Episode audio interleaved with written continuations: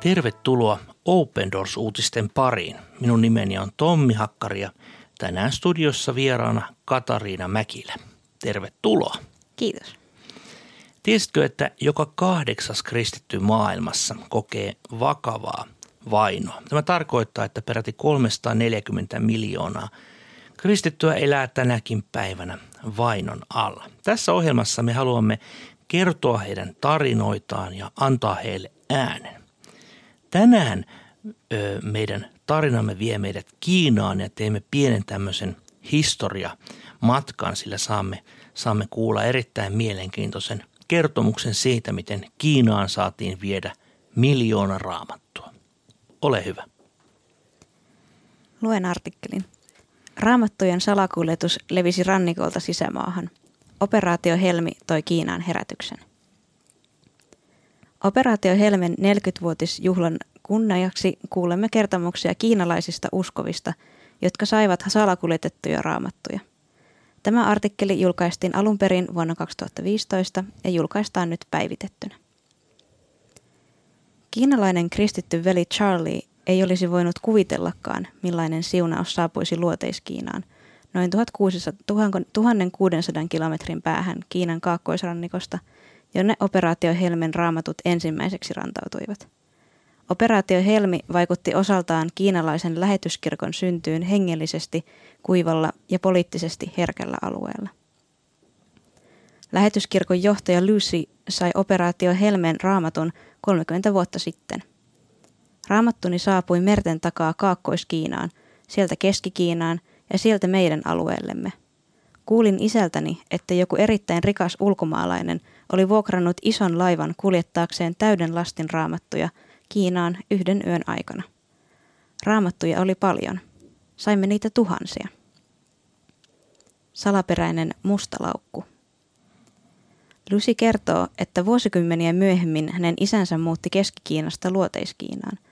Tämä oli päättänyt levittää evankeliumia tuohon erämään kolkkaan. Kiertävänä saarnaajana hän teki usein matkoja eri puolille Kiinaa. Kerran hän palasi kotikaupunkiinsa Keski-Kiinaan ja tapasi erään miehen, joka oli myös veli Herrassa. Mies kertoi kokemuksensa salaperäisten raamattulähetysten vastaanottamisesta. Ne olivat tuhansien kilometrien päästä saapuva siunaus. Mies työskenteli lähikaupassa aivan rautatieaseman tuntumassa. Avatessaan eränä päivänä kauppansa aikaisin, kuten tavallista, hän näki porttiin nojaavan ison mustan laukun. Mies katseli ympärilleen, mutta ei nähnyt ketään. Hän avasi laukun ja totesi sen olevan täynnä raamattuja. Hän yritti kätkeä kiihtymyksensä ja teeskenteli, ettei mitään ollut tapahtunut. Sitten hän vei laukun nopeasti sisälle kauppaan. Aivan ilmeisesti joku oli tarkoituksella jättänyt hänelle laukullisen raamattuja. Vastaavalla tavalla hän sai raamattuja kerran toisensa jälkeen. Lopulta hän sai tietää niiden olevan peräisin suurelta laivalta, jonka rikas ulkomaalainen oli vuokrannut. Tämä mies päätti jakaa saamiaan raamattuja myös meille.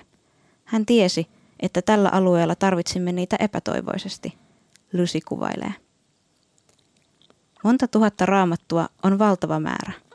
Kuinka yksi saarnaaja pystyisi kuljettamaan ne mukanaan tuhansien kilometrien päähän? Isäni tunsi miehen, joka työskenteli Luoteis- ja Keski-Kiinan välillä liikennöivässä junassa, Lucy kertoo. Aina käydessään kotikaupungissaan isäni valitsi juuri tämän junan kuljettaakseen raamattuja. Tuo mies oli hyvin rohkea. Jos hän olisi paljastunut, hän ei olisi ainoastaan menettänyt työtään, vaan myös joutunut vankilaan. Kiitos Jumalan, he eivät koskaan jääneet kiinni. Juna toi salaa tuhansia raamattuja Kiinan syrjäisimpään maakuntaan. Tuhannet kiinalaiset kristityt saivat mahdollisuuden lukea Jumalan sanaa, koska yli kolmen vuoden ajan kaksi rohkeaa veljeä salakuljetti raamattuja henkensä kaupalla. Lucy sai kutsun johtaa kotiseurakuntaa. Lucy seurasi isänsä jalanjälkiä ja hänestä tuli kotiseurakunnan johtaja – Siihen aikaan tuossa tuntemattomassa luoteiskiinan kaupungissa ei ollut vielä montakaan uskovaa. Aloitimme viiden henkilön salaiset kokoontumiset yhden sisaren luona. Ainoastaan minulla oli raamattu. Sitten mukaan tuli aina enemmän ja enemmän ihmisiä, ja raamattujen tarve kasvoi jatkuvasti, Lucy muistelee. Kun isäni toi laukullisen raamattuja, se oli todellinen aarre. Sanoin aina uskoville, että nämä raamatut ovat korvaamattomia, koska ne on tuotu hengenvaaraa uhmaten. Nykyisin Lucinsa johtamassa kirkossa on yli tuhat jäsentä, jotka kokoontuvat eri paikoissa. Ne levittävät evankeliumia intohimoisesti ja seurauksista välittämättä. He myös hankkivat materiaalia muslimitaustaisille salaisille uskoville. Heidän elämänsä on paljon vaikeampaa kuin meidän, Lucy kertoo. Viranomaiset valvovat heitä tarkemmin kuin meitä han-kiinalaisia. Uskovia on heidän joukossaan vain vähän. On velvollisuutemme auttaa heitä vähäisillä varoillamme. Emme tee yhtään enempää kuin ne veljet ja siskot, jotka riskeerasivat henkensä tuodakseen meille raamattuja. Odottamaton isku. Poliisi pääsee jäljille. Sisar Cindy asui samassa kaupungissa kuin operaatio Helmen järjestäneet kiinalaiset kristityt. Hän muistelee. Tutkinta kesti noin kahdeksan vuotta ja kaksi veljeä joutui vankilaan kahdeksi vuodeksi. Laiva onnistui pääsemään läpi sataman turvallisuusvalvonnasta ja tuomaan Kiinaan miljoona raamattua yhdessä yössä. Se oli hallitukselle häpeä. Tutkinnan aikana pidätettiin yksi vanhimmiston jäsen operaatio Helmeen osallistuneesta seurakunnasta. Hän kertoo tapahtuneesta. Kaikki fyysisesti kykenevät seurakuntalaiset kokoontuivat rannalle ottamaan raamattuja talteen. Tämä oli Jumalan ihmeellinen tapa pelastaa raamatut. Työskentelimme kello neljään asti yöllä. Kyläläiset olivat soittaneet viranomaisille ja auringon nousun jälkeen rannalle tuli turvallisuusvirkailijoita – Seuraavana päivänä he alkoivat selvitystyön ja polttivat rannalle kokoma, kokoamamme raamatut. Olimme kuitenkin jo kätkeneet suurimman osan niistä. Poliisi kuulusteli, valvoi ja pidätti seurakunnan jäseniä. Häirityksi joutuivat erityisesti ne, joiden tiedettiin olleen mukana projektissa. Kolme meistä joutui tutkintaan. Tuona vuonna minut pidätettiin 14 päiväksi, eikä perheeni tiennyt siitä. 18 kuulustelun jälkeen paikalliset ja alueelliset turvallisuusvirkailijat tiesivät enemmän yksityiskohtia raamattujen tuomisesta meren takaa kuin minä. Aina kun minua kuulusteltiin, sanoin, etten tiedä mitään. Annoin saman vastauksen yhteensä 17 kertaa. Muutaman kerran kuulustelijat hakkasivat, potkivat ja solvasivat minua suutuksissaan. Vaikutukset kantoivat yli vuosien ja sukupolvien. Kaikesta kärsimyksestä huolimatta projekti oli tuloksellinen. Se tuotti paljon hyvää hedelmää ja vaikutti suuren herätyksen syntymiseen Kiinassa. Maakuntani uskovat saivat paljon raamattuja. Monet eri maakuntien uskovat kertovat saaneensa oman raamatun, sisar Sindi kertoo. Paljon uusia kirkkoja syntyi, tuhannet ja taas tuhannet ihmiset ottivat, vasta, ottivat Jeesuksen vastaan ja moni uusi johtaja aloitti tehtävässään saatuaan vihdoin oman raamatun. Nämä veljet ja siskot kärsivät ja yksi toisensa jälkeen he ovat kuolleet. Moni heistä ei saanut mahdollisuutta todistaa Kiinan nykyistä herätystä. Kuitenkin he elivät merkityksellisen elämän, joka oli heidän Jumalalta saamansa kutsun arvoinen, veli Charlie toteaa. Hebrealaiskirjeen 11. luvusta. Uskovina nämä kaikki kuolivat. Sitä, mikä heille oli luvattu, he eivät saaneet – he olivat vain etäältä nähneet sen ja tervehtineet sitä iloiten, tunnustaen olevansa vieraita ja muukalaisia maan päällä. Kiitoksia. Olipa koskettava kertomus ja tämä vuosipäivähän on todella 18.6. ja 40 vuotta tästä aivan ainutlaatuisen hienosta operaatio Helmestä on siis kulunut. Tässä artikkelissa saimme todella – koskettavalla tavalla nähdä, että miten aiemmin kylvetty Jumalan sana on saanut vaikuttaa Kiinan elämään sukupolvienkin yli. Tämä on meidän hyvä jotenkin pitää mielessä, kun ajattelemme kaikkea lähetystyötä, mitä teemme. Ja vaikka emme näkisikään sillä hetkellä valtaisaa kasvua, niin Jumala voi antaa sen kasvun sitten myöhemmin. Mm. Ja kyse on kuitenkin niin yksilöiden valinnoista, että yksilöt lähtee – seuraamaan Jumalan kutsua ja on uskollisia siinä, niin siitä tulee iso sato myöhemmin.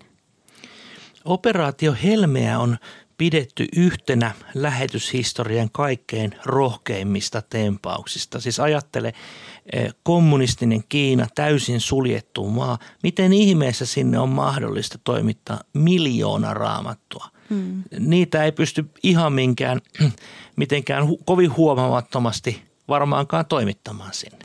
Niinpä, niinpä. Siinä oli paljon niin kuin logistista tota, järjestettävää, mutta myös sellaista niin kuin turvallisuus, turvallisuustekijöitä, joita varmasti suunniteltiin hyvin pitkään ja huolellisesti vuosikausia ymmärtääkseni, että, että se oli kyllä valtaisa operaatio. Minua kosketti tässä kertomuksessa juuri se, että miten, miten se raamattu oli niin kuin vuosienkin tämän jälkeen. Eli tavallaan kun niitä raamattuja oli toimittu, niin eihän sitä miljoonaa raamattua pysty yhdessä yössä jakamaan. Kiina on valtavan kokoinen maa ja sitten siellä maan sisälläkin sen raamattujen toimittaminen kesti oman aikansa ja saavutti sitten ne kaikkein syrjäisimmätkin kolkat. Panitko merkille sen, että kun tässä artikkelin lopussa sanottiin, että ihmiset, jotka olivat saaneet oman raamattunsa, niin pystyivät vähän niin kuin aloittamaan oman seurakuntansa. Niinpä, niinpä. Se on aika nopea pappiskoulutus se. Niinpä. Mutta Kyllä. tämä on myös todellisuutta, kun me ajatellaan maita, missä ei ole ollut kristillistä kirkkoa, niin siellä todella vastuutehtävät on annettu melko nuorillekin uskoville. Kyllä, kyllä.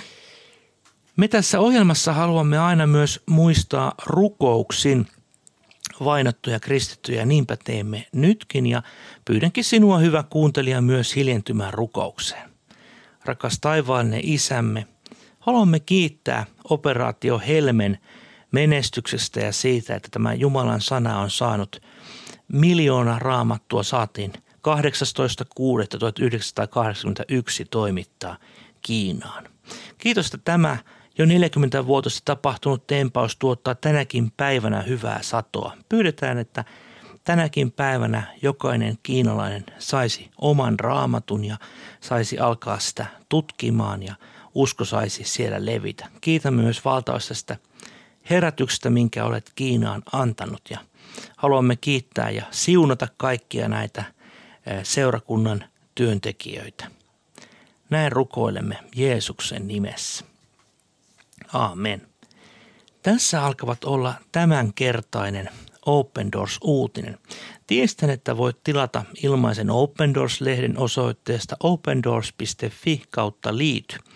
Ja lisää mielenkiintoisia artikkeleita Kiinasta ja myös operaatio Helmestä voit lukea osoitteesta opendoors.fi kautta Kiina.